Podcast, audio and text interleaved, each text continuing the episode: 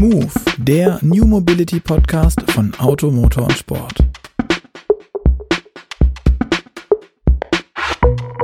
Hallo und herzlich willkommen zu Move, dem New Mobility Podcast von Auto, Motor und Sport. Mein Name ist Luca Leicht und auch heute, mal links von mir, sitzt Gerd Stegmeier, der Leiter der Online-Redaktion. Hallo Luca und vielen Dank ähm, und hallo Paul Leibold.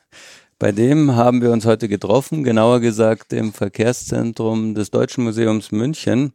Ja, und wir wollten uns äh, hier was ansehen, und zwar den ACM City. Ein kleines Elektroauto, ja.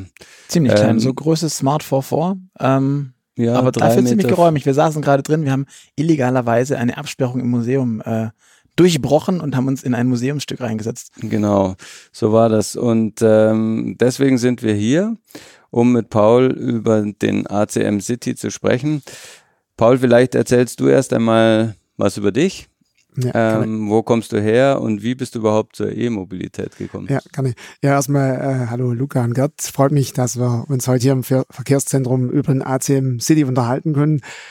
Ähm, ich komme ursprünglich, der Dialekt verrät's im Hintergrund, von der Schwäbischen Alb, wo die ganzen Tüftler aus Deutschland, sagt man, herstammen, zumindest ein paar. Ja. Und äh, dort bin ich auch zum ersten Mal mit Elektromobilitätsprojekten im Reha-Bereich in Berührung gekommen. Also äh, Rollstühle mit Elektroantrieb und äh, Rabnahmotor. Das war dann schon vor 20, 25 Jahren. Äh, von der Ausbildung her bin ich Wirtschaftsingenieur, habe in Esslingen äh, studiert und bin dann, ja, Elektromobilität habe ich dann bei BMW gelernt, äh, vor 15 Jahren, beinahe noch länger, hatte ich dort das, die ersten e Micro-Mobility-Projekte gestartet. Das war noch ein bisschen zu früh und ich habe dann das Angebot bekommen für ein wohlhabenden äh, Menschen aus Russland, der einen Verkehrsunfall hatte und seitdem querschnittsgelähmt ist, er hat den tollsten und besten Rollstuhl der Welt zu entwickeln. Da war das Briefing dieses Gefährtes muss in Cannes in Südfrankreich die Altstadt hochfahren können wie ein Scooter. Da kommen dann Treppen, also er muss dann Treppen hoch und runter steigen können und oben will äh, der Herr dann äh, aufrecht durch den Einkaufsladen gehen.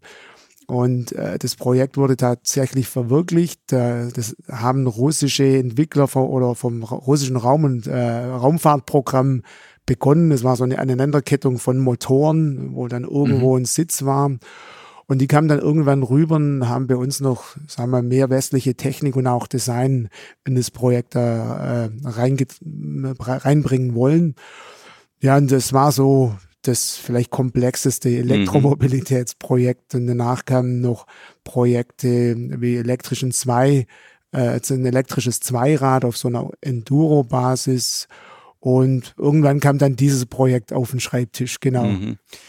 Dann äh, sag doch mal, was ist es genau, dieses Projekt ACM City? Ja, also als es damals auf den Schreibtisch bei mir kam, im Umfeld von der TU München, äh, hatten gerade einige Professoren in Deutschland begonnen, sag ich mal, den Renault Twizy, die, diese L7E-Klasse, um die rum zu ent entwickeln. Und es waren aber immer Zweisitzer. Und für mich war immer klar, äh, so ein Elektrofahrzeug, erstmal die großen Probleme in der Mobilität, im Mobilitätsbereich haben wir ja in den großen Innenstädten. Dort müssen wir eine, eine große Lösung für ein großes Problem generieren. Ähm, der, der erste Trend ist ganz klar, dass Privatfahrzeuge raus müssen und durch Fahrzeuge, die man sich gemeinsam teilt, äh, ersetzt werden. Die Fahrzeuge sollten auch kleiner sein. Es muss nicht ein zwei Tonnen äh, Blechauto sein, wie wir es heute haben. Und aus dem Ansatz raus äh, war, ist die Idee geboren, dass wir ein kleines, einfaches Elektrofahrzeug für die Innenstadt haben, im reinen Flottenbetrieb, das möglichst viel kann. Also Taxi, Ride-Hailing, Carsharing und sogar noch Logistik. Ne? Okay. Äh, das war der eine Ansatz. Und der zweite war, dass wir uns um die Energieversorgung kümmern müssen, weil das Bottleneck in der Elektromobilität sind jetzt gar nicht mehr so die Elektroautos, sondern die Versorgung der Elektroautos rund um die Uhr mit Energie, sodass ich nicht die Reichweitenangst habe, das Reichweitenproblem oder die lange Ladezeiten. Mhm. Und auf das hin äh, oder auf die Konstellation haben wir einfach uns zum Ziel gesetzt, eine Gesamtlösung zu entwickeln. Dass wir unsere Zuhörer jetzt nicht über, völlig überfordern mit, weil wir werden immer wieder so ein paar technische Details. Ja. Vielleicht kannst du, weil das ist die Basis von diesem ganzen Projekt ja im Grunde, mal die L7E erklären, weil ja. normale Autos laufen in der Zulassungsklasse M und die L7E ist ja so ein bisschen was anderes. Genau. Die, die L7E oder auch Quad-Klasse, also wir kennen ja die Quads, die da teilweise auf der Straße sind, äh, die sind kleiner, leichter, die dürfen äh, im Personentransport nur 450 Kilogramm wiegen, in der Logistik 600 Gramm nach EU-Verordnung. Und ähm, die haben unterschiedliche Regulierungen wie Sitzplatzanzahl, wie maximale Leistung. Also man darf zum Beispiel nur 15 Kilowatt Motor da reinbauen. Das sind Dauerleistung. Dauerleistung. Auto ja, ja, immer genau. das, das, das, schöne Spiel ist. Ja, genau, also ein Peak, also wenn ich mal einen mhm. steilen Berg hochfahre, mhm. äh, darf das zeitweilig mehr sein, aber der Motor als Dauerleistung ist auf das begrenzt. Die äh, oder die größte Challenge ist natürlich dieses Limit, äh, diese Gewichtslimitierung mhm. auf 450 oder 600 Kilogramm plus Akku. Plus Akku, ganz wichtig, genau. Sonst, sonst wird es sehr schnell sehr gruselig. Nicht. Genau. so. Und dem haben wir uns gestellt, indem wir sagen, also unser Ziel ist die Innenstadt, da reicht ein kleines, einfaches Fahrzeug. Äh, ich fahre eine Innenstadt im Durchschnitt 30 Kilometer. Die Fahrzeugklasse ist auch auf maximal 90 Kilometer limitiert. Und aus dem raus haben wir uns zum Ziel gesetzt, mindestens einen Dreisitzer zu entwickeln, weil Dreisitzer heißt, ich kann das dann als Taxi einsetzen im Ride-Hailing, wo ich einen Fahrer habe. Hm. Und nur ein Zweisitzer ist für uns äh, kein durchschlagendes Geschäftsmodell. Also da bin ich dann als Zweisitzer in Konkurrenz im Carsharing mit dem Smart 42 oder anderen Modellen, die da auch von großen Herstellern auf den Markt kommen ähm, da glaube ich nicht, oder da haben wir einfach mhm. nicht dran geglaubt, dass man sich da durchsetzen kann. Ja. Warum gibt es aktuell keinen Dreisitzer dann, wenn ihr sagt, das ist, das ist der heiße Scheiß? Wir haben aktuell Zweisitzer, jetzt immer mehr Viersitzer mit Minis und ähm, anderen kleinen, sehr, sehr kleinen ja. Fahrzeugen. Und da gibt's Fünfsitzer, sieben, neun. Ja, also der, Drei Drei, gibt's nicht, der, der Dreisitzer war der Unity in Skandinavien interessanterweise. Die haben okay. auch in der L7E angefangen, äh, haben jetzt einen Dreisitzer sind aber in die M-Klasse gegangen. Also mhm. äh, es kommen einige. Für uns war drei Sitze einfach die Gewichtslimitierung, die wir hatten. Also okay. uns war klar, vier Sitze werden wir eher nicht schaffen, aber drei Sitze heißt Ride-Hailing und äh, oder Taxi und damit ein anderes Geschäftsmodell. Final äh, können wir heute sagen, äh, durch das Durchforsten aller Regularien und viel entwickeln und forschen, äh, sind wir jetzt äh, zum dem Ergebnis gekommen, dass wir das Fahrzeug sogar als Viersitzer entwickeln können, wo wir schon dran sind für mhm. die Serie. Oder zwei Sitzer, zwei Sitze vorne und hinten eine Logistikbereich, äh, wo eine Europalette reinpasst. Ja. Ja. Mhm. Das heißt, diese ganze ähm, Arie mit, wir haben unfassbar viele DHL, UPS und all die anderen Lieferdienste, die wir jetzt hier nicht aktiv bewerben wollen, ähm, dieses Problem, dass die mit riesigen Sprintern oder auch mit den selbst die Street Scooter sind jetzt auch nicht wirklich putzig klein. Ähm, das löst man damit dann am Ende. Oder ist das, ist das euer Plan? Ist also Plan? man hat natürlich nie die Lösung für alles, aber äh, eine sinnvolle Ergänzung definitiv. Wir haben ja heute das Problem, dass diese DHL, UPS und wie sie alle heißen, so hintereinander an der Straße fahren und die Straße verstopfen. Äh, das muss natürlich zukünftig in die Richtung gehen, dass die Last Mile von kleineren Fahrzeugen mhm. erledigt wird. Äh, das sehen wir ja auch mit diesen kleinen Pedelec-Lastenräder, ja, ja, die da ja auch auf die Fahrrad- oder Fahrradspur wollen. Ähm, da können wir natürlich definitiv mit unserem Fahrzeug, indem wir einfach die Rücksitzbank umklappen, dann ist da alles flach und dann passt eine Europalette rein, die kann man sogar mit dem Gabelstapler reinstellen. Da können wir natürlich äh, den Logistikern ein, ein Tool anbieten, äh, was in Ergänzung zum vorhandenen äh, funktioniert, aber auch größere Fahrzeuge auf der Last Mile ersetzt. Wie hoch ist denn eure Zuladung von dem, vom City aktuell?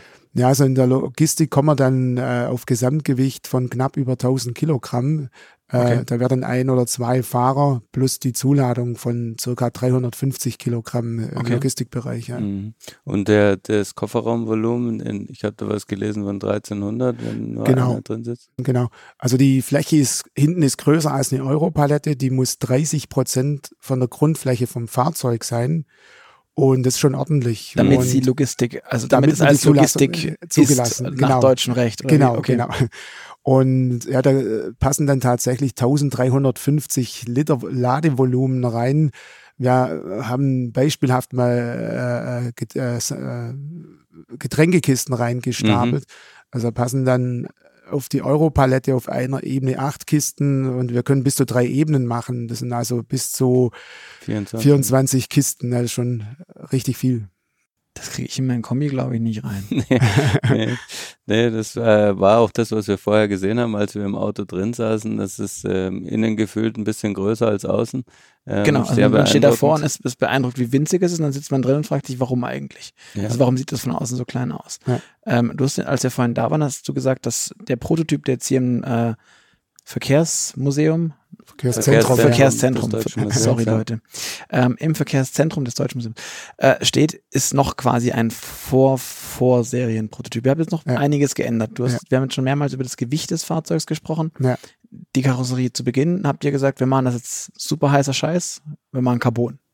Genau. Davon seid ihr jetzt abgekommen. Genau, also äh, wir nennen das, was wir hier jetzt stehen haben, Forschungsfahrzeug, weil wir waren ein Forschungsprojekt bis Ende Oktober und da kann man natürlich nicht ein komplettes Serienfahrzeug entwickeln, aber man kann, wir haben es so weit entwickelt und geschafft, dass wir eine Straßenzulassung mit dem bekommen, mhm. was schon außerordentlich ist mit so einem Budget, wo ein Autohersteller das fünf- bis zehnfache reinsteckt und äh, dass man äh, generell eine Straßenzulassung bekommt und dann jetzt auch mit sechs Fahrzeugen auf der Straße ist. Ähm, zu, zu, zu der Frage, was jetzt die Weiterentwicklung ist, äh, man forscht natürlich, um die, die Lösungen herauszufinden und die haben wir jetzt für das Fahrzeug gefunden. Final wird es 550 Kilogramm plus Akkugewicht sein. Mhm. Das ist sage ich mal, eine Regulierung, die teilweise der deutschen Regulierung, teilweise der europäischen äh, geschuldet ist.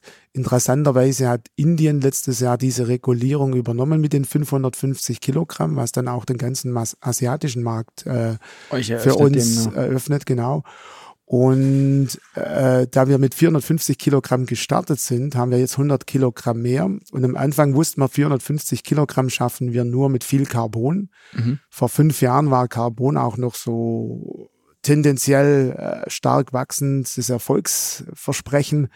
Heute wissen wir, Carbon äh, besser nur äh, an, an bestimmten Plätzen einsetzen, äh, besser verzichten, wenn es günstig sein soll. Und mit diesen 100 Kilogramm mehr, die wir da rausgefunden haben, äh, schaffen wir das Fahrzeug ohne Carbon aufzubauen, mit einfachsten Blech- und Stahlteilen. Und, und, und somit können wir das auch in einem Land wie Indien fertigen und dort wettbewerbsfähig anbieten.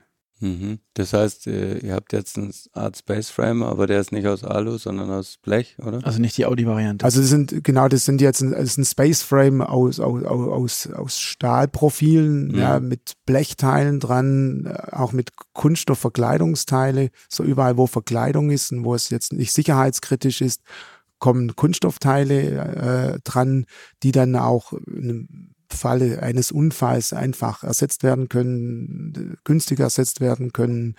Äh, also auch da immer wieder der richtige Materialmix für, um die Kosten runterzukriegen, das Gewicht runterzukriegen, aber trotzdem ausreichend Sicherheit reinzubauen. Mhm. Sicherheit ist auch noch so ein Stichwort. Ja. Äh, die L7E ist ja da ein bisschen äh, ja. laxer, sage ich mal, als die Fahrzeugklasse Weniger M. reguliert. Ja, dereguliert quasi. Ähm, wie würdest du sagen, ist die Sicherheit des ACM? Ja, also es war natürlich ein, ein Kernaspekt, dass wir das äh, von der Sicherheit so hinbekommen, dass es tatsächlich auch in dem Einsatzbereich, wo wir es vorsehen, äh, alles erfüllt. Äh, und Jetzt gehen wir von der Basis Renault Twizy aus, wenn man den so betrachtet, da ist jetzt wirklich nicht viel hm. an Sicherheit eingebaut. Aber der ist auch L7E. Der ist auch L7E und der darf auf der Straße fahren, aber bei dem würde ich jetzt sagen, den würde ich jetzt nicht gerne für Flotten anbieten, weil er extra sicher ist. Ja. Also wir haben daher im Frontbereich eine M Crashbox, also aus einem M-Fahrzeug. Äh, Klar, also sag mal, dieses M-Ding ist das, was wir als Auto kennen. Also genau. der Golf, der Polo, der was auch immer, die C-Klasse, alles, was es so gibt, was wir als reguläres Auto betrachten. Genau, genau. Und, und dann haben wir entsprechend auch äh, Crash ähm, äh, Profile drin in der Front, im Heck, die, die so eine L7E normalerweise bisher nicht hat. Auch der Seitenaufprall ist auch ein Test, den man erfüllen muss, so ein Stempeltest. Ähm, dafür haben wir eine, eine B-Säule, das ist also die Säule, wo die, die hinteren, die vordere Tür dranhängen. Es ist ein massives Stahlprofil, das äh, am Dach und im Boden quer verbunden ist. Also wie dann so ein, so ein viereckiges, so ein Ring wie so ein Ring, ja okay. genau. Also sowas hatten die i3 zum Beispiel nicht, weil der macht die Tür dann komplett auf ja. und dann ja. ist alles offen. Ähm, und ein, großer Vorteil von unserem Leichtbaufahrzeug, das ja dann final inklusive Akku nur 650 Kilogramm wiegt, ist, dass wenn der sagen wir, der zweieinhalb Tonnen SUV dann von der Seite den äh, trifft oder reinfährt, dann kullert das Fahrzeug eher weg. Na, wenn das jetzt ein eineinhalb Tonnen äh, Fahrzeug ist, das bleibt dann wieder stehen vom Gewicht und mhm. dann ist der SUV tatsächlich im Fahrzeug drin. Da ist bei uns, die, bei uns die Chance wesentlich größer, dass das Fahrzeug weggestoßen wird und die Energie so absorbiert wird. Jetzt hat das Auto aber, also wir kennen heute die NCAP-Crash-Tests, die ja wir auch irgendwie hier maßgeblich mit, mit äh, gefordert und ge die ganze Zeit haben bei Automotor und Sport.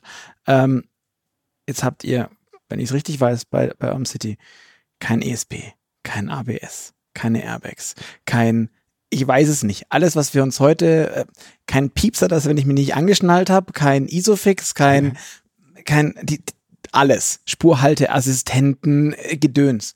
Gibt's alles nicht. Ähm, trotzdem sagst du, das Auto ist sicher. Äh, also ja, gibt's alles nicht. Es, äh, Richtung ABS gibt's da schon Entwicklungen, äh, auch in der okay. Klasse, äh, wo der Standard erhöht wird. Äh, auch zum Beispiel die Sitze, die werden wie in der M-Klasse getestet, auch, ob die ausreißen, ob die stabil genug sind, wenn jetzt von hinten einer aufs Fahrzeug drauf mhm. fährt. Also da wird einem in vielen Bereichen jetzt auch nichts geschenkt. Auf der anderen Seite muss das Fahrzeug tatsächlich nicht einen Crash auf der Autobahn bei 140 ertragen.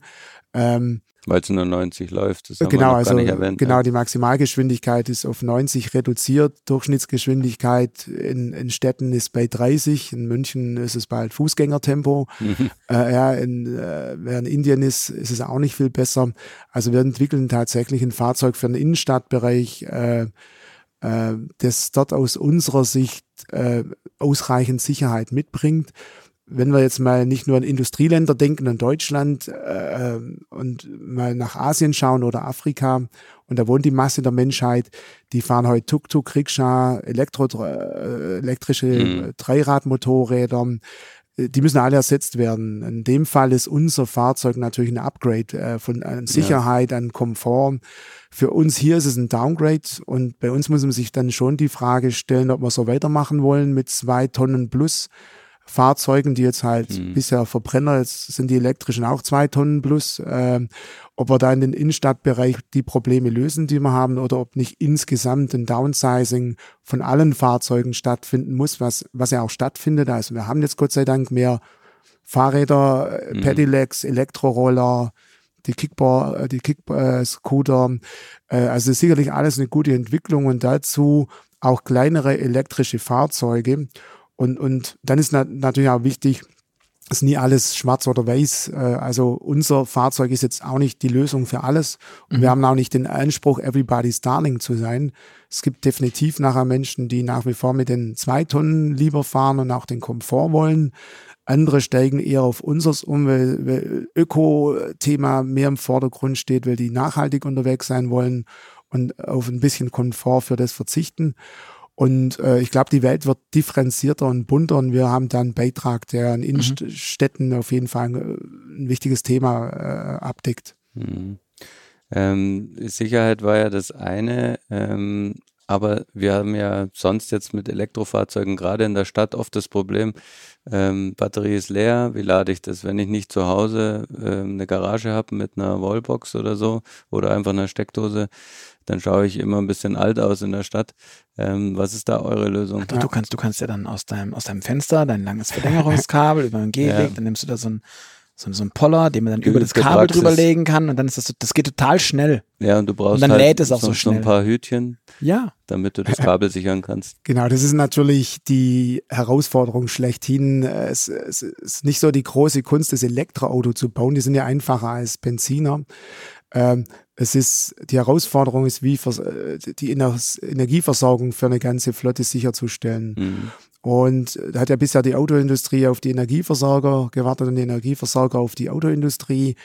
Ähm, allzu viel ist nicht passiert. Äh, nehmen wir mal Tesla außen vor, die erkannt haben, ich muss halt mein eigenes Fast Charger Network aufbauen, sonst verkaufe ich keine Fahrzeuge. Und äh, wir machen da eigentlich, haben einen anderen Ansatz. Wiederum, wenn ein Fahrzeug sehr leicht und klein ist und nur in, in einem begrenzten Raum Innenstadt, äh, dann versuchen wir, das mit der vorhandenen Infrastruktur zu lösen. Also das heißt, wir haben unseren Schuko-Stecker zu Hause, wir haben den Starkstromstecker im Haus und wenn ein Fahrzeug sehr leicht ist, dann braucht es sehr wenig Akkukapazität. Also wir kommen mit 16 Kilowattstunden Akkukapazität doppelt so weit als andere Fahrzeuge. Und 16 Kilowattstunden kann ich mit dem Schuko-Stecker zu Hause in sieben Stunden laden. Mhm. Äh, mit dem Starkstromstecker in vier Stunden. Das heißt also, und mit 16 Kilowattstunden wiederum, weil wir so leicht und klein sind und einen Durchschnittsverbrauch von 8,5 Kilowattstunden haben, also ein Audi e-tron hat das Dreifache als Beispiel, ja. ähm, äh, können wir das Fahrzeug erstmal weltweit mit der vorhandenen Ladeinfrastruktur laden, ohne dass wir extra Fast Charger brauchen. Mhm. Und das ist natürlich das Thema, ich bin überzeugt, in den Industrieländern wie hier in Deutschland, da werden wir die Fast Charger bekommen, da wird auch das Grid äh, entsprechend äh, weiterentwickelt, was aber auch immense Investitionen sind. Äh, aber jetzt sind wir die Minderheit auf der Erde, ja, irgendwo 20 Prozent leben in diesen Wohlstandsländern. Aber 80 Prozent leben halt in Indien, Pakistan, Afrika, Südamerika. Dort sind die Stromnetze viel, viel schlechter. Dort ein Fast Charger kurzfristig zu denken, ist überhaupt keine Lösung. Also muss ich eine Lösung ausarbeiten, die irgendwo mit dem vorhandenen Stromnetz funktioniert. So, und das machen wir einmal mit äh, der Möglichkeit per Ladekabel und dann haben wir als Option noch unser Akkuwechselsystem. Und da das Fahrzeug so leicht ist, können wir es auf Niedervolt betreiben, also unter 60 Volt.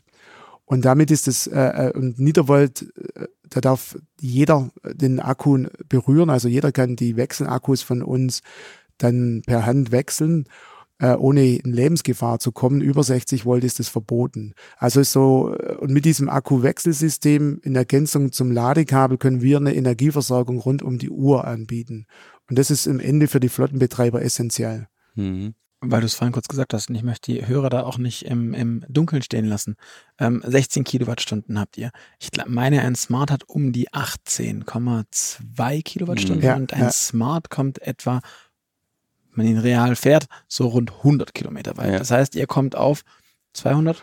Durchschnittlich 160 in warmen Ländern, wo wir jetzt nicht Kälte haben oder zu viel klimatisieren oder gar nicht klimatisieren müssen, bis 200 Kilometer. Ja. Okay. Im Winter sicherlich, äh, wenn es mal minus 10 Grad hat, dann sind es wahrscheinlich auch eher 120 Kilometer. Ja. Mhm. Okay.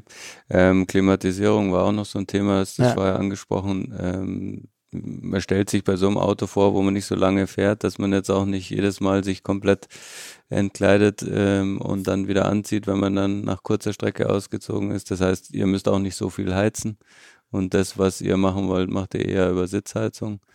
Genau, richtig. Also wir haben natürlich eine minimale Klimatisierung, allein schon die Scheiben frei zu kriegen, ist vorgeschrieben. Ja. Ähm, jetzt kann man viel über Sitzheizung machen, das ist die direkteste, direkteste Wärme, wo man am wenigsten Energie braucht. Wenn man dann noch punktuell eine Klimatisierung macht, also nicht immer den ganzen Innenraum komplett aufheizt, so dass man gleich die Jacke ausziehen muss, dann kann da schon nochmal deutlich Energie gespart werden. Ja. Also das ist ein Ansatz von uns. Der andere ist sicherlich zum Kühlen äh, äh die Scheiben oder die vorne die, die Scheiben zu öffnen und, und, hinten haben wir noch oben eine Scheibe, die man auch öffnen kann, sodass ein Durchzug entsteht. Okay. Das ist eine zweite Alternative. Also sicherlich gibt es bei uns weniger Komfort, äh, aber natürlich wieder äh, äh das kommt entsprechend wieder dieser Energiebilanz zugute. Ja, ja, verstehe.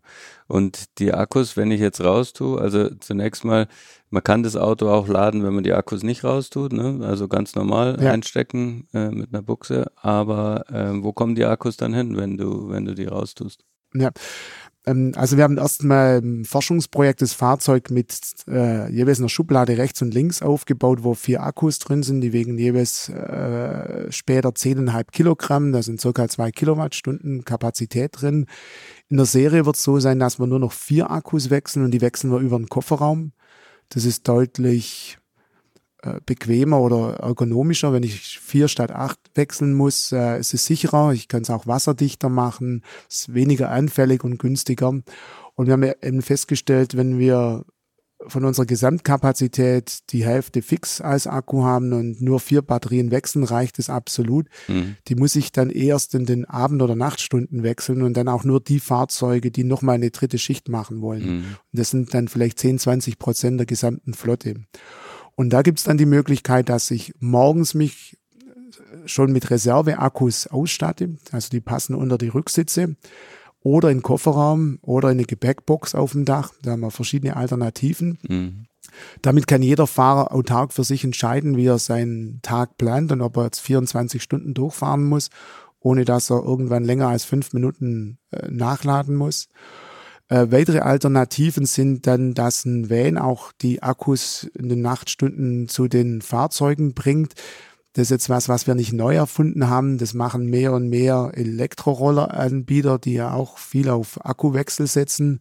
Gibt es ein ganz gutes Beispiel in Taiwan von Gogoro, die das im großen Maßstab machen und jetzt auch ausrollen. Mhm. Da können wir andocken, weil wir die gleiche Spannung haben und äh, die Akkus anpassen können. Okay. Ja.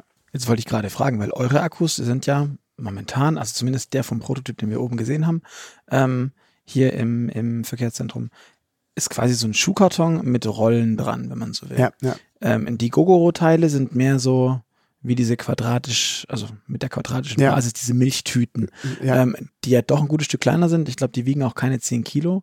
Ähm, wie geht das zusammen? Und plant ihr, habt ihr nicht vor, selber in eurem rechteckigen Format einfach solche Boxen hinzustellen und sagen, guck mal, wir haben die Antwort für die Stadt. Die Dinger sollen eh nicht aus der Stadt. Das heißt, ich kann das ja auch schön Stadt für Stadt für Stadt ausrollen. Dann fange ich halt in München an, gehe nach Berlin, Hamburg und so weiter mhm. und tingel so durch die Republiken.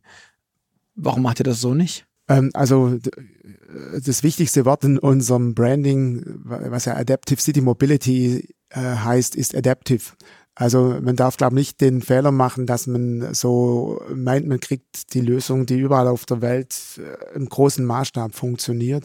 Da ist schon wichtig, dass ich mich anpasse an äh, örtliche Gegebenheiten. Äh, wenn wir das Beispiel von Gogoro nehmen, dann könnten wir jetzt mit unseren Fahrzeugen nach Taipei gehen, wo die 1400 Akkuwechselstationen aufgebaut haben. Mhm. Und äh, da wir jetzt über den Kofferraum wechseln, können wir unsere Akkuwanne sozusagen mhm. an den Akku von Gogoro anpassen. Die haben jetzt auch ein Modell mit 2,3 Kilowattstunden, das dann doch gleich viel wiegt wie unseres, also okay. also irgendwo 10, 11 Kilogramm und äh, schon deutlich größer wie eine Milchtüte ist, äh, im, im Format wie unserer, bloß rechteckig. Mhm. So, und dann müssten wir dort nicht nochmal das Rad neu erfinden und ein eigenes Akkuwechselsystem versuchen aufzubauen, sondern und in Berlin haben wir jetzt auch verschiedene Elektrorolleranbieter, die auch mehr ja. und mehr auf Akkuwechsel setzen. Da kann man sich dann schon anschauen, ob man nicht ein vorhandenes System nimmt, das vielleicht da schneller war und auch größer aufgebaut ist. Und andersrum natürlich können auch Elektrorolleranbieter theoretisch äh, unsere Akkus dann zugreifen, wenn wir irgendwo in der Region vielleicht ist noch nichts vorhanden und wir starten mit unserem und bieten es den anderen an. Mhm. Ja. Dieses Akkuwechselthema, das hat man ja schon mal versucht, damals in Israel ja. zum allerersten Mal. Das Projekt ist, wenn man das jetzt höflich formuliert, grandios an die Wand gefahren. Ja, ja. Was unterscheidet das jetzt? Ja. Macht ihr das irgendwie anders? Mhm. Also es war natürlich äh, für ein großes Passenger Car, also diesen M-Klasse, das M-Klasse-Fahrzeug, wie wir es mhm. kennen, die dann eineinhalb, zwei Tonnen wiegen, ein Akkuwechsel, Hochvolt, also bei Hochvolt ist es lebensgefährlich, hat viele Qualitätsanforderungen, muss ich automatisiert machen, also ich brauche die teure Akkuwechselstation. Dann war natürlich sicherlich ein Grund, warum es gescheitert ist, es war zu früh da. Ähm, damals war die Autoindustrie noch gar nicht kooperationsfähig in dem Sinn, wie es heute ist. Mhm. Ähm, und äh, ich glaube, für Privatfahrzeuge ist es auch nicht wirklich die richtige Lösung. Also als Privatfahrz ein Privatfahrzeug kann ich immer eine Kombination zu Hause in der Garage laden, beim Arbeitgeber und zwischendrin irgendwo öffentlich. Jetzt, wenn zukünftig immer mehr solche Shuttle-Busse kommen und auch autonome Fahrzeuge, da muss man sich dann schon nochmal die Frage stellen, wo chargen die und wie werden die dann geladen? Und äh, da kann es schon wieder Sinn machen, dass man so einen vollautomatisierten Akkuwechsel für so ein vollautonomes Shuttle-Fahrzeug anbietet. Die, die, die Herausforderung wird dann eher sein, kriege ich so viel Industriepartner äh, zusammen, also die einen, die die Hardware herstellen, die anderen, die die Akkuwechselstation machen und die Energieversorgung sicherlich auch ein Komplexitätsthema, an, an dem das damals gescheitert ist und mhm. an dem es zukünftig dann vielleicht nochmal erfolgreich auf den Markt kommt oder wieder scheitert. Weil, weil ja. ich meine, in China gibt es ja auch mit, wer ist der Laden? Nie, ich verwechsel mit dem Rollerhersteller und den Autohersteller. Nio. Nio. Mit O am Ende. Genau. Ähm, der spielt ja derselbe Spiel, der hat halt so einen Container, dann fährst du das Auto rein, dann macht es irgendwie ein bzz, bzz, bzz, bzz, war ja. das ein paar Minuten. Ja. Und dann kriegst du einen neuen Akku. Ja. Da steht halt immer jemand, weil in China die Lohnkosten, glaube ich, nicht ganz so ja. exorbitant hoch sind, dass man sich das leisten kann. Fährst du rein, kriegst einen neuen Akku, fährst raus. Fertig. Ähm, geht doch. Äh, geht technisch, haben die auch technisch toll gemacht, aber einen Fehler haben sie sicher auch gemacht. Die haben ein Auto für einen Privatkonsumenten entwickelt und da bin ich feste Überzeugung, für ein Privatfahrzeug brauche ich, äh, für ein Hochvolt brauche ich keinen vollautomatisierten Akkuwechsel. Mhm. Ne? Mhm. Also wenn der NIO jetzt als Taxi oder in, in, in Shared Fleets eingesetzt wird, dann macht es wieder Sinn. Ähm, aber dann ist schon die Kunst mit einer Marke allein äh, ist natürlich das Akkuwechselsystem, wenn nicht andere das auch nutzen, nach wie vor mhm. extrem teuer. Ne? Ja. Glaubst du denn eigentlich, dass es sowas geben wird langfristig noch wie im Privatbes Privatbesitz von Fahrzeugen? Oder fahren wir alle irgendwann S-Bahn, die halt nicht mehr auf Gleisen fährt? Ja, also wir versuchen ja immer der, speziell in der Elektromobilität, aber auch generell im Leben alles mit Ja oder Nein, Schwarz oder Weiß zu beantworten. Ja, bitte. Glaub, das ist der Grund, ja, bitte. Das ist der Grundfehler. Also ich bin immer der Überzeugung, ist alles sehr differenziert und äh, Elektromobilität oder Mobilität wird noch mehr differenzierter, wie es heute der Fall ist. Und von dem her wird es das Privatfahrzeug sicher immer geben, auch im großen Maßstab. Aber äh, in Großstädten, im Innenstadtbereich ist es natürlich wirklich dann ein Luxusthema, wo Einzelne für ihren Komfort zu Lasten von der Masse, ich sag mal, viel Platz beanspruchen. Und ähm, da glaube ich auch ist de eine, eine Deregulierung von, auf staatlicher Seite notwendig. Das sehen wir dann schon in China dass dort natürlich Verbrenner aufgrund von Regulierungen massiv und schnell hm. aus den Innenstädten ja. rauskommen und durch elektrisch ersetzt werden. Und ich glaube, das ist eigentlich das Thema, was äh, bei uns fällt. Also das, das, das löst nicht der freie Markt, wie es jetzt so äh, extrem Neoliberale sich so vorstellen. Äh, das, äh, weil Kapitalismus hat jetzt nicht äh, unbedingt äh, CO2-freie Innenstadt zum Ziel, solange man mit dem kein Geld verdienen kann. Ja. ja. Also, außer, außer CO2 ist richtig teuer, aber das haben wir jetzt nach aktuellem Klimapaketplan nicht so ganz hingekriegt mit CO2 ist richtig teuer. Vielleicht ein bisschen günstig noch, ja. Ja, ja definitiv. Ähm, du hast gesagt, ähm, das Auto ist perfekt eigentlich für Carsharing auch. Ja. Ähm, und ihr habt Akkus auch äh, zusammenarbeiten mit chinesischen Akkus. Aber der chinesische Markt, ähm, der ist jetzt bei dir noch nicht aufgetaucht. Woran liegt das? Hm, also die, die Wechselakkus kommen aus Taiwan. Ja, okay. Nicht, dass wir den Taiwanesen da gruseliges, äh, gruseliges, gruseliges, gruseliges Szenario. Sorry. Das ist vor allem Taiwan und China ist ähm, ja, genau. genau. Ähm, äh, letztendlich äh, ähm, die Hauptinteressenten bis äh, letztes Jahr kamen wirklich aus dem asiatischen Markt, also China und Indien. Und unseren ersten Investor konnten wir auch in China gewinnen. Äh, das ist die größte Vertriebskette für Smartphones, die mhm. als nächstes Ziel haben, das nächste sozusagen Handy, das ich rausgebe, hat vier Räder und Apps. Und da haben die uns ausgewählt als Lösung. Äh, da hat man allerdings dann final Pech, weil in China gibt es wirklich einen Wildwuchs von kleinen Fahrzeugen in den Großstädten und das hat die chinesische Regierung dereguliert vor eineinhalb Jahren. Und da ist jetzt ein bisschen Autolobby dazugekommen, die, äh, den waren die kleinen Fahrzeuge in Dorn im Auge, die verkaufen natürlich lieber ein großes äh, als ein kleines. Und Ergebnis war, dass äh, die kleinen Fahrzeuge komplett aus den Großstädten verdammt wurden, dort mhm. verboten sind und nur noch in China heißt es Tier 3, Tier 4, Tier 4 Städte, sind dann kleine und mittlere Städte erlaubt sind. Das sind aber immer noch Millionenstädte. Sind immer noch, also und im ländlichen Bereich ist es immer noch 40 Prozent der Bevölkerung. Äh, dort sind aber, sagen wir, unsere Investoren mit ihrem Vertriebskanal nicht unterwegs, ja. sodass wir da äh, zum ersten, mit unserem ersten Versuch in die Serie zu kommen, massiv ausgebremst wurden oh. und äh, äh, leider das nicht geschafft haben. Sonst wären wir heute sicher dort jetzt in, in der Serienproduktion. Ja.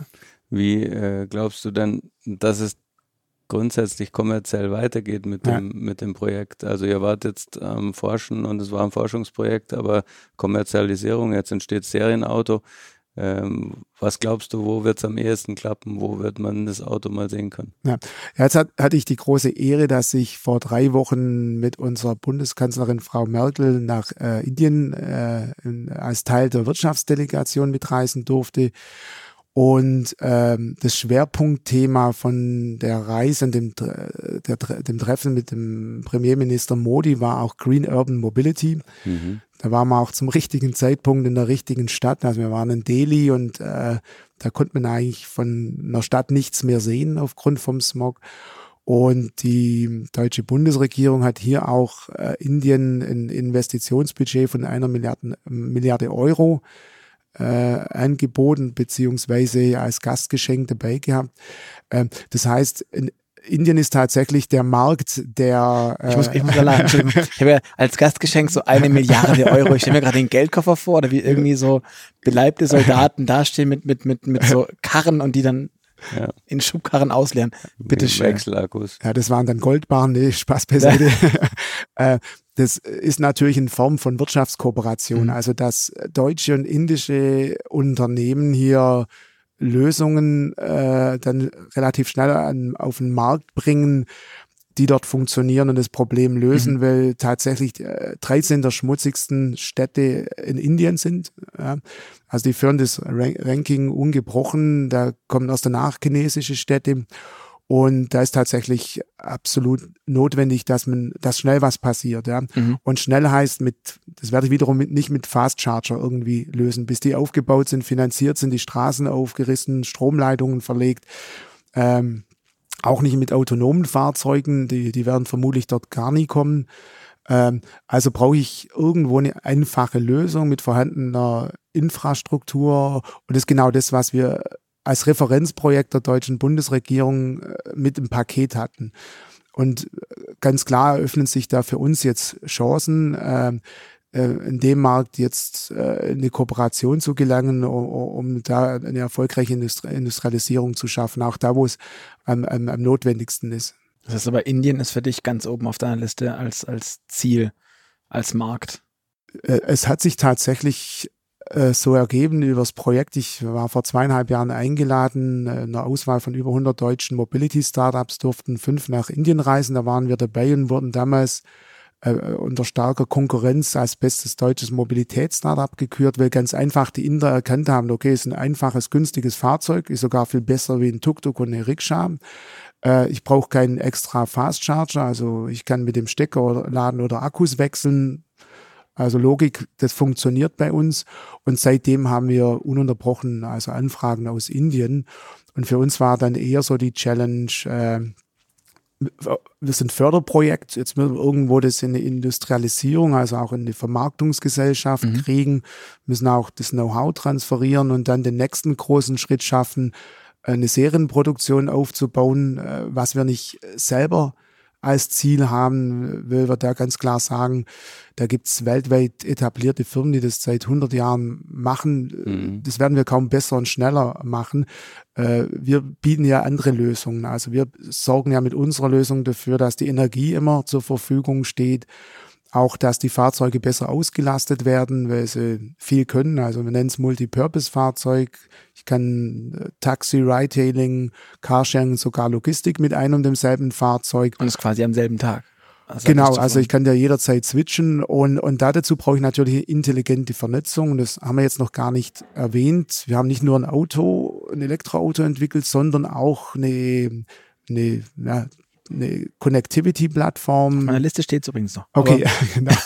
Dann kann ich mich da ein bisschen einbremsen an der Stelle. Bitte nicht. Aber, genau, äh, letztendlich, genau, die, das Interessante ist, dass wir mit dem Geschäftsmodell, was wir haben, einmal mit Auto produzieren, kann man da Geld verdienen, mit diese Fahrzeuge an Flotten zu verkaufen aber auch die Fahrzeuge zu betreiben, also heißt mit Energie zu versorgen, bis hin, dass wir ein digitales Werbesystem haben.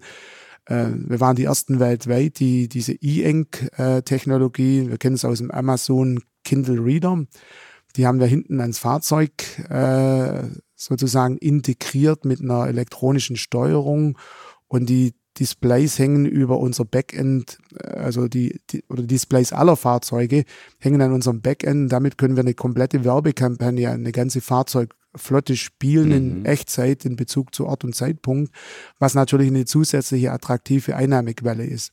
Als ihr euch das überlegt habt, war das aber noch vor der DSGVO, richtig?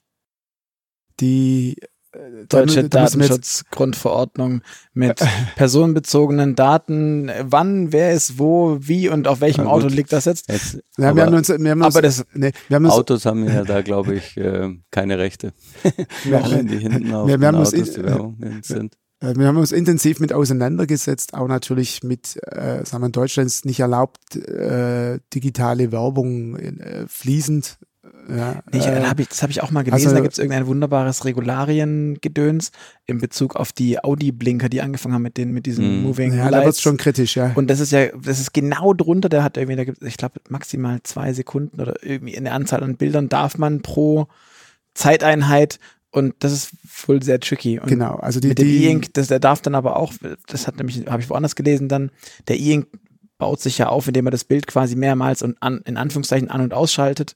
Und es darf dann auch nicht zu oft passieren. Das heißt, es geht auch nicht jedes Bild, egal wie, sondern es muss speziell aufgebaut werden. Ja, also, also es ist nicht ganz so easy peasy, mach mal geschwind, sondern Gut, Vorteil von, von E-Ink ist, ich brauche nur einen Stromimpuls und dann ändert sich das Bild und dann brauche ich keine Energie mehr. Wir wollen ja immer energieeffizient sein. Mhm. Als wenn ich da andere Bildschirme oder Bildschirmtechnologie hinbringe, dann brauche ich unendlich viel ja. Energie, was nicht mehr nachhaltig ist. Und äh, dann darf ich nach unserer Straßenverkehrsordnung einfach nicht äh, einen, einen, einen laufenden Film am mhm. Display mhm. laufen haben, weil der natürlich ablenkt. Mhm. Also ich muss schon intelligent die Punkte planen, wann ich die Werbung schalte. Also wenn ich irgendwo parke zum Beispiel mhm. oder wo stehe, wo es nicht stört. Äh, es ist natürlich Deutschland nicht der Weltmarkt. Äh, äh, wir haben natürlich insgesamt die strengsten Regularien bei allem. Es gibt bei uns auch nach wie vor kein Ride-Hailing. Also wenn wir jetzt hier begonnen hätten, das Fahrzeug nur für Ride-Hailing zu entwickeln und nur für den deutschen Markt, wären wir sicherlich äh, ein, äh, sag ich mal, kein erfolgsversprechendes Modell. Ähm, Darum ist, sind für uns natürlich auch von der Lösung her vielleicht asiatische Märkte interessanter zu starten. Mhm. Ähm, da ist das Problem größer, es muss schneller gelöst werden. Äh, der Anspruch an die Fahrzeuge ist geringer. Also eben unser Fahrzeug dort ist ein Upgrade, eine Verbesserung vom Tuk-Tuk und Rikscha. Und da fahren von denen eben sehr viele rum, die man ersetzen muss.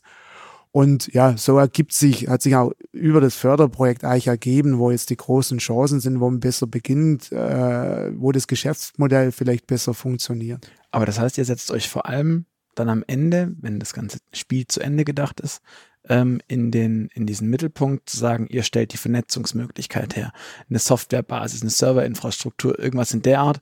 Und ja, das Zeug liegt irgendwie, ihr braucht Hardware dafür, die dann ja. auf der Straße ist. Ja aber das ist gar nicht euer, äh, ihr brauchtet eher ein Auto, weil ihr das nicht hattet. Genau, genau. Also so hat auch wirklich das Förderprojekt begonnen. Also es ist ein IKT-Förderprojekt, Information, Kommunikationstechnologie, also ein Software. Da denkt man jetzt nicht zuerst an Autos. genau, ne? da denkt man nicht an Autos. Wir haben es trotzdem erfolgreich geschafft, aufzuzeigen, dass alles schön und gut ist mit IKT, aber wenn es für die Innenstadt nicht die richtigen Fahrzeuge hat, dann habe ich mhm. auch keine Lösung. Und äh, da kommt ja dann die Energielösung dazu. Also es sind drei Aspekte, das, das elektrische Fahrzeug, die Energieversorgung und die intelligente Vernetzung. Mhm. Und das ist für uns auch Elektromobilität. Also Elektromobilität ist immer ein System und ist nicht mehr nur das Produkt Fahrzeug. Und der, der es nur als Produkt Fahrzeug sieht, macht sich zu einfach, weil der kümmert sich nicht drum, dass sein Kunde auch immer ankommt. Ne?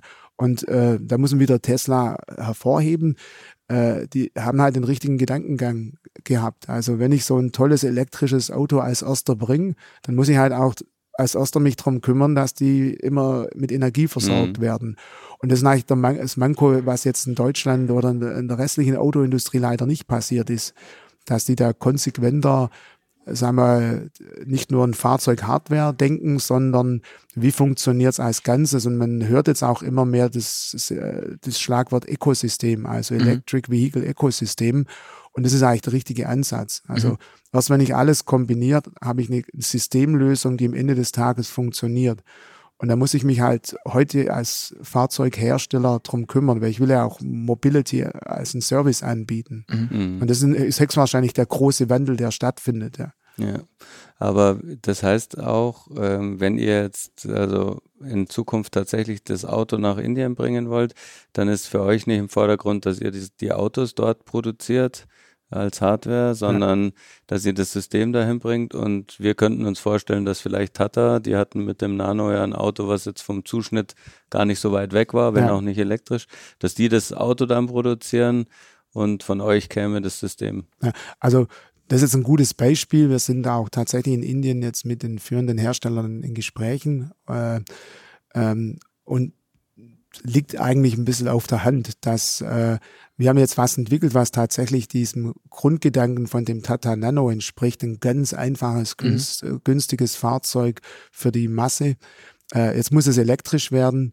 Äh, und jetzt ist eben gerade in Indien dann die Challenge, mit vorhandenen Infrastruktur das zu betreiben. Und, und äh, da muss ich leicht bleiben, da kann ich eigentlich nur mit Niedervolt. Und äh, genau, also wir bieten, glaube ich, schon jetzt die richtige Lösung mhm. an und es macht mehr als Sinn oder macht äh, äh, äh für, für uns und einen Partner einfach, ist es der richtige Ansatz zu kooperieren. Ich denke auch generell, dass, sagen wir, zukünftig große Industrieunternehmen viel mehr mit Startups kooperieren, teilweise schon machen, aber mehr vermehrt auch äh, äh umsetzen. Und, und, und das ist unser Ansatz. Ja. Also wir gehen nicht in, in, in Industrien rein, wo andere schon über Jahre viel, viel besser sind, die ich gar nicht einholen mhm. kann. Also im Ökosystem muss ich ja die neuen Punkte, äh, sagen wir, wie die Energieversorgung und die Vernetzung, die muss ich ja noch äh, ausarbeiten oder bedienen. Ja. ja. Und das ist unser Ansatz, dass wir die neuen Themen, die andere noch nicht machen, ähm, äh, umsetzen und die Partner so ein Fahrzeug dann produzieren. Ja. Wenn du sagst wir, wer ist das eigentlich mhm. jetzt momentan, dieses wir? Mhm.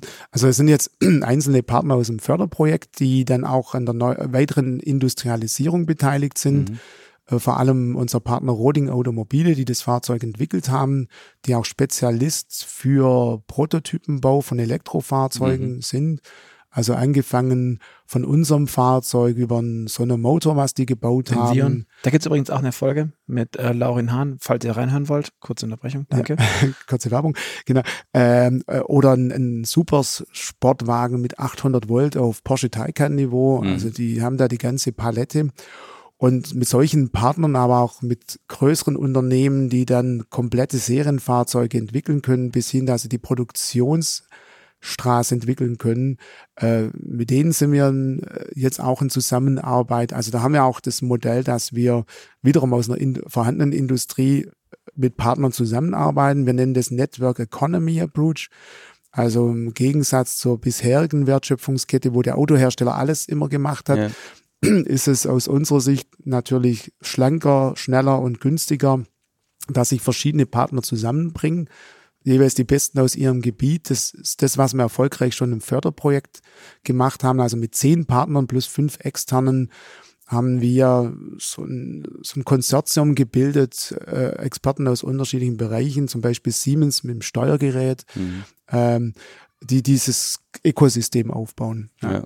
Also das heißt, dass wir ist äh, aktuell jetzt für dich noch ziemlich dezentral. Roding ist bei Regensburg irgendwo. Genau. Du hast gesagt, du wohnst im Südwesten von München. Genau. In München gibt es auch nochmal einen Standort. Ja. Wie wie bewältigst du deine eigenen Mobilitätsbedürfnisse? Ja, äh, gute Frage.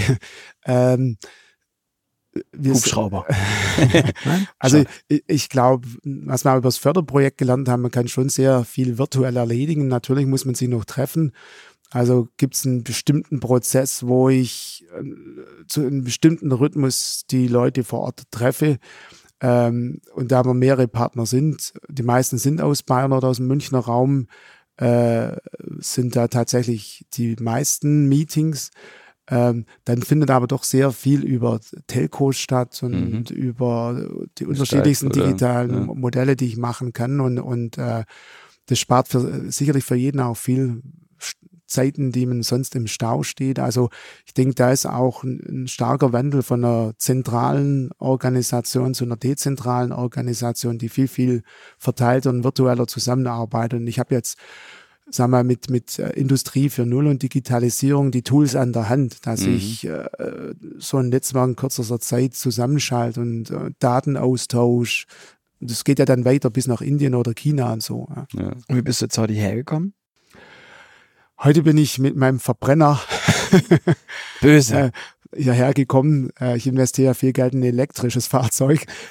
also äh, ich bin eigentlich der Überzeugung, jetzt Familie, da ist die richtige Kombination. Für lange Strecken und Familie brauche ich ein größeres, mhm. ein Verbrenner und ein kleineres, das elektrische. Mhm. Ja.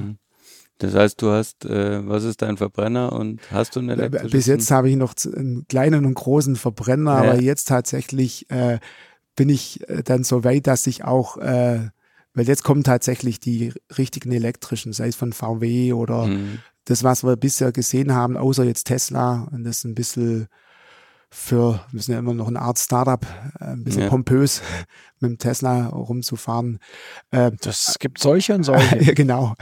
Ähm, und, und aber jetzt so ein E-Up, nehmen wir das als Beispiel, der mhm. jetzt um 20.000 Euro zu haben ist, äh, Mit die Reichweite gefördert. kommt der weit? Wert 260, ja. Jetzt, jetzt kriege ich da noch 6.000 Prämie sind wir so langsam auch äh, da in dem Bereich, wo die Dinge, von denen ich überzeugt bin, passieren und auch die Technik jetzt in den Autos die ist, die man erwartet. Ja, ja verstehe. Wie siehst du denn eigentlich die anderen? Es gibt ja jetzt in Deutschland mittlerweile eine Handvoll E-Auto-Startups. Ja. Wir haben Ego, wir haben, von denen haben wir schon vorher gesprochen, mit äh, Professor Günter Schuh. Übrigens noch eine kleine Werbung. Auch da haben wir schon eine Folge, wenn ihr das äh, Gespräch anhören wollt. Ja. Ähm, wir haben so eine Motors, wie siehst du die? Die bauen alle Autos, mhm. kein äh, L7E. Mhm. Ja, also ähm, alles Quatsch, was die machen. Äh, ich glaube, sie haben alle unterschiedliche Ansätze und jeder ist von seinem höchstwahrscheinlich stark überzeugt. Ähm, ich fühle mich, sie, ja. ich sage mal, ich fühle mich ganz wohl in unserer Haut, äh, indem wir in der L7E sind. Äh, weil das ist eine Fahrzeugklasse, die eigentlich von den ganz großen Autoherstellern eher nicht angefasst wird. Also die Ausnahme war jetzt Citroën dieses Jahr, die im März ein Fahrzeug äh, präsentiert haben, den Amy Pro, der von vorne unserem sehr ähnlich ist, ein Geschwisterkind. Ja. Also war für uns ein großes Kompliment, dass da äh, Citroën sich hat massiv inspirieren lassen. Ähm, ja, die, die L7E ist ja tatsächlich eine neue Nische. Also äh, ein Markt zwischen Passenger Car, diesem M-Klassiker mhm. und diesem Tuk-Tuk und Rikscha, also das, das reinrassige City Car, das auch aus unserer Sicht nur für Flottenbetrieb gedacht ist, nicht für Endkunden. Mhm. Äh, so, da haben wir die Vorteile, dass wir nicht einen komplizierten Vertrieb mit viel Marketing aufbauen müssen, dass wir Kontakt zu jedem einzelnen Endkunde haben. haben. Die wollen ja auch alle bedient werden. Ja. ja. Die rufen dann auch alle an, wenn sie irgendwann nicht ganz glücklich sind. Äh, und dass wir die, die Produktion dann outsourcen, weil wir da auch nicht, sage ich mal, irgendwo konkurrieren können mit etablierten.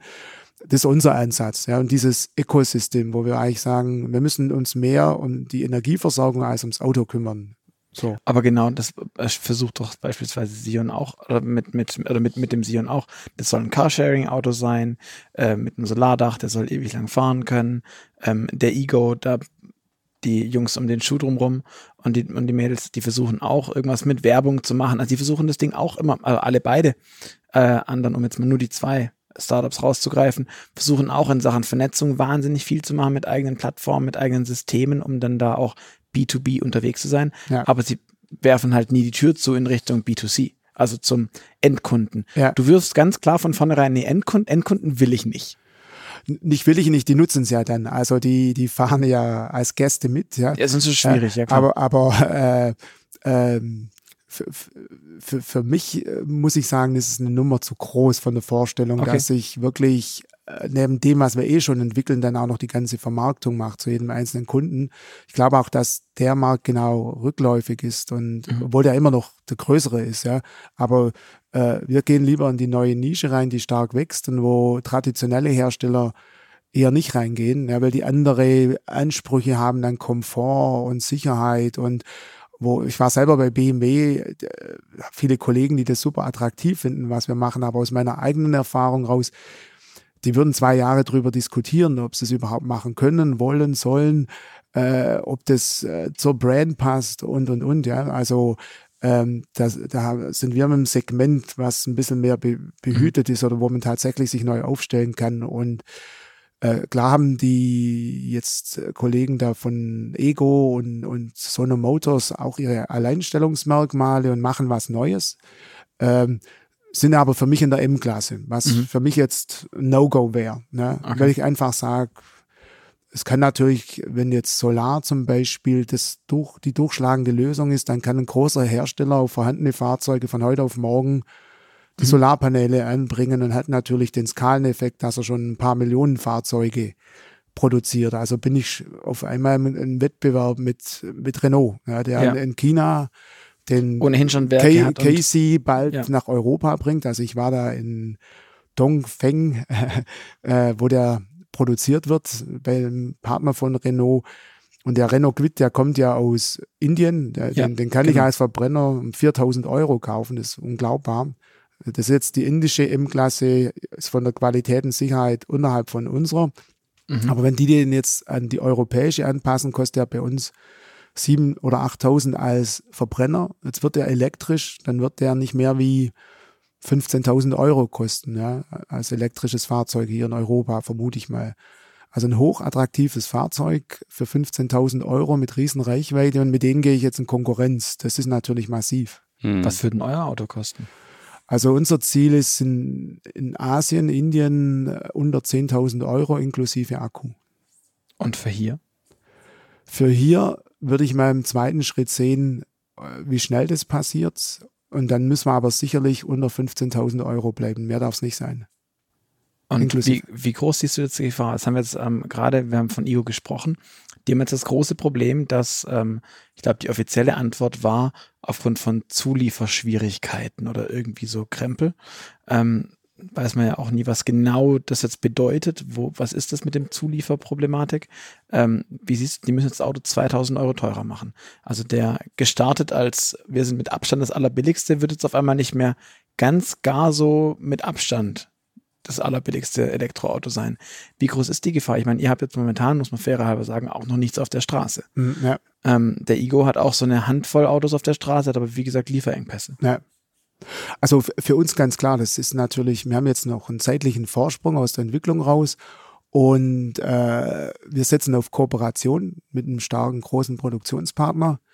Ähm, das ist irgendwann natürlich ein Zeitspiel. Ja? Also, Aber produziert ihr bei den äh, Kollegen in Regensburg oder was, wer ist euer Produktionspartner? Nee, die Kollegen in Regensburg, die Holding Automobil, die machen rein Prototypen. Ja? ja. Und Produktionspartner sind dann eher tatsächlich äh, so Unternehmen, wie, äh, wie sie ja auch heißen. Ja. Äh, und das, die darfst du jetzt alle nicht nennen. Genau, die da, darf ich jetzt nicht nennen. Das äh, okay. ist auch nicht irgendwas, was wir jetzt äh, vereinbart haben oder so, aber was unser, unsere Zielsetzung ist. Ja. Und, und äh, klar, das ist da auch ein Zeit drin. Auf der anderen Seite muss man sehen, nehmen wir mal das Beispiel von Delhi, wir ist ja eine, irgendwo mit Einzugsgebiet 20 Millionen Menschen, die da leben. Also wenn ich in Delhi das Problem lösen will, alle Verbrenner durch elektrische zu ersetzen, da kann ich wirklich mit zehn direkten Wettbewerbern dahin gehen.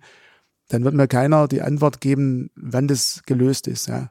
Also man muss sich einfach mal so eine gigantische große 20 Millionen Stadt vorstellen und jetzt muss ich mal alle Verbrenner rauskriegen. Das ist ja die Aufgabe. Naja, so. Shanghai, äh, gefühlt jede chinesische Stadt. Das geht, wenn man das will und ja. gemein genug ist oder hart genug, je nachdem, wie auch immer man das ja. sagen will. Also, aber das ist die Challenge, gell? So von jetzt äh, läuft uns die Zeit davon oder machen jetzt Wettbewerb. Das Gleiche, das ist gar nicht so meine Sorge, weil das Potenzial ist so gigantisch. Mhm. Ähm, ja, dass letztendlich haben, das Grundstück für euch immer noch groß genug ist, auch wenn es zehn Konkurrenten gibt. Genau, also wir haben ja eine Milliarde Fahrzeuge auf der Straße und die sollten wir relativ schnell, wenn wir jetzt irgendwie das Klima noch in den Griff kriegen wollen, was schon boah, kritisch zu betrachten ist, äh, die müssen wir ersetzen. Und jetzt müssen wir ganz viele von den zwei und eineinhalb Tonnen müssen wir leichter und kleiner und effizienter machen. Das ist Teil der Lösung. Also Tesla super schön, ja, macht den Markt auf, aber das ist ein kleiner, kleiner Premium-Markt, der, der dann schon 100 plus Kilowattstunden Akkus hat. Das ist natürlich für die Masse der Menschheit nicht die Lösung. Und ja. auch keine schwarzen Zahlen schreibt. Also das würde ich jetzt, das ist, glaube ich, kritische deutsche Denke, die, die investieren ja wie kein anderer. Ja. Also wenn die jetzt mal das deutsche Verhalten hätten und nicht die Gigafactory 2, 3 und 4 bauen und die Fabriken in Brandenburg, dann mache ich schneller Profit. Mhm. Ich meine, das kann man bei Amazon sehen, die haben ganz lange auch keinen Profit gemacht. Heute sind sie das wertvollste Unternehmen der Welt. Wieso? Weil sie alles immer reinvestiert haben und zehn Jahre oder länger gewartet haben, bis ja. mal wirklich, dass sie mal vom Profit was ab Sahnen. Ja. Das heißt, wir sehen jetzt hier quasi eine Lösung für einen Use Case und nicht für einen Käufer. Ähm, das ist auch der Grund, warum du da große Erfolgsaussichten siehst. Ich würde fast sagen, wir sind so gut wie durch und äh, switchen zu unseren genau. Standardfragen, ein paar persönlichen. Genau, ein paar persönliche musst du, okay, da, ja. darfst du. Ähm, Bin ich gespannt. Ähm, dich, so, so schlimm persönlich sind sie nicht. Also Schuhgrößen, so fragen wir nicht ab. Aber ähm, du musst dich quasi entscheiden zwischen Variante A oder B. Ja. Ich lese dir vor, möglichst schnell und fangen wir gleich an. Bist du eher der Typ Streamingdienst oder CD und Schallplatte? CD. Doch noch, trotz aller der digitalen Geschäftsmodelle. Fahrrad oder E-Bike? E-Bike. Sharing oder besitzen? Jetzt Sharing. E-Scooter oder zu Fuß gehen? Zu Fuß gehen. Ferrari oder Tesla? Jetzt bin ich gespannt. Tesla. Also doch. Apple oder Google? Apple. ähm, Im Auto sitzt du lieber vorne oder hinten? Hinten. Und dann auf welcher Seite? Links. Hinten links, hinterm Fahrer. Ja. Rechts sitzt meine Tochter am Kindersitz. okay. okay. Bist du mehr der Typ Loft in der Stadt oder altes Bauernhaus auf dem Land? Bauernhaus. Und jetzt, wir schon digitale Geschäftsmodelle angesprochen haben, was Datenschutz und AGBs angeht, bist du mehr der Typ Aluhut und ähm, Bitte was, alle? Der Typ Aluhut, der alle AGBs fein säuberlich durchliest, entscheidet, ja, mache ich, okay. mache ich nicht. Oder accept all und ich will den Dienst weiter. Accept, ignorieren wird. das andere ist zu komplex. Ja. Star Wars oder Star Trek? Star Wars. Kaffee oder Tee? Kaffee. Steak oder Falafel? Steak. Und jetzt für mich immer die Frage, ist der Mensch in der Autoindustrie angekommen oder nicht? Äh, Nachteule oder Lerche? Lerche. Hm, also doch vielleicht Autoindustrie, wer weiß. ähm, alles klar, Paul, vielen, vielen Dank für das äh, nette, interessante Gespräch, für all die Einblicke. Ähm, ich sage auch nach da draußen, danke fürs Zuhören. Ihr hört uns wieder in zwei Wochen am Freitag und bis dahin freuen wir uns auf euer Feedback. Deswegen schreibt uns gerne eine Mail an podcast.move-magazin.de ähm, oder hinterlasst uns gerne auch einen Kommentar auf iTunes, auch gerne mit Sternebewertung. Wir freuen uns darauf. Und jetzt, wie immer, oder was heißt wie immer, wie schon eine ganze Weile, haben wir noch ein kleines Goodie für euch. Ihr könnt euch nämlich eine kostenlose Ausgabe der Automotor und Sport zu euch nach Hause bestellen. Dafür müsst ihr einfach auf www.motorpresse-aktion.de slash AMS für Automotor und Sport äh, gehen und dort könnt ihr euch dann die Gratisausgabe bestellen. Die kommt dann zu euch nach Hause einfach für umsonst. Ich finde, das ist cool und ähm, darf es leider nicht selber machen, weil Mitglieder des Verlages von der Teilnahme ausgeschlossen sind. Ähm, gut, ich sage trotzdem Tschüss und vielen Dank euch beiden nochmal und bis zum nächsten Mal. Ich sage auch nochmal Dankeschön und ja, bis zum nächsten Mal. Ja, merci.